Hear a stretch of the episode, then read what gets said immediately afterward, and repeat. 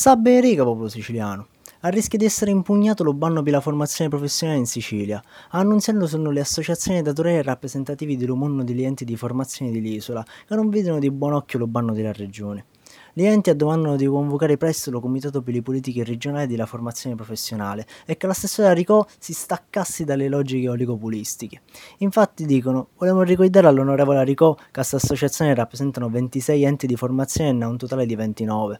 Tutto il mondo sindacale avvia un'avvertenza contro il suo avviso pubblico che concentra l'80% degli sommi in mano a picca enti, creando un vero regime di oligopolio. Intorno a me, ma non parlano